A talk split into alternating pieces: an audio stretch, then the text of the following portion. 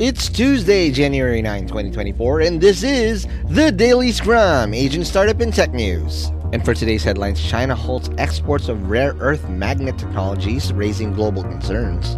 China secures dominance in LiDAR technology, a key element in self driving cars. And Indonesian agri-tech startup Semaai secures $4.7 million in pre Series A funding led by CyberAgent Capital. And the Daily Scrum is brought to you by Sprout Solutions, the largest B2B SaaS provider in the Philippines. Enhance your productivity with Sprout's streamlined HR and business processes and revolutionize your operations today. And from China, in a surprising move, China has decided to impose a ban on the exports of rare earth magnet technologies, a move that could have far reaching impacts on global supply chains. The ban announced by China's Ministry of Industry and Information Technology covers a wide range of highly sought after magnets used in electric vehicles, wind turbines, and advanced electronic devices. The decision has prompted international concern amidst already tense global trade relations as many countries depend on China for supplies of these critical materials. Experts are warning that this move could lead to escalating tensions in the tech and green energy sectors, with major impacts on industries that rely heavily on these magnets. The global ramifications of China China's export ban are yet to unfold, but it is likely to prompt a reevaluation of supply chain strategies among countries and corporations worldwide. And still from China, China has furthered its lead in LiDAR technology, a crucial component of self driving cars, according to recent reports.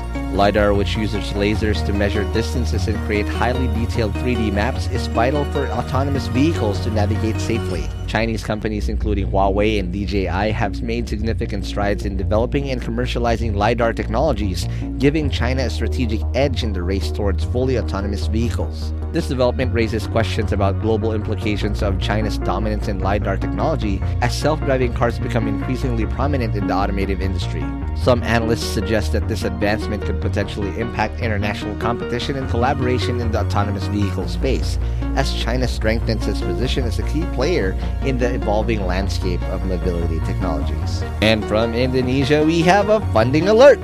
Indonesian agri-tech firm Semaai has successfully raised $4.7 million in a pre-Series A funding round, with Japan's CyberAgent Capital taking the lead. The investment will enable Semaai to accelerate its efforts in modernizing the agricultural sector through its technological innovations. Semaai focuses on providing farmers with digital tools and solutions to optimize crop management, boost productivity, and improve overall agricultural efficiency. The significant funding injection led by CyberAgent Capital signals confidence in the potential of Indonesia's agri-tech market. This development also highlights the growing interest of investors in tech-driven solutions that addresses the challenges facing the agricultural industry, pointing towards a transformative phase in Indonesia's agri-tech landscape. And that's it for today's Daily Scrum. Follow us on Spotify, Apple Podcasts, or wherever you listen to podcasts. And to get all the links to the news that we've mentioned today, you can find them at thedailyscrum.hustleshare.com. And if you want to support HustleShare and doing content like this, please do subscribe at premium.hustleshare.com. Catch you guys again for tomorrow's Daily Scrum.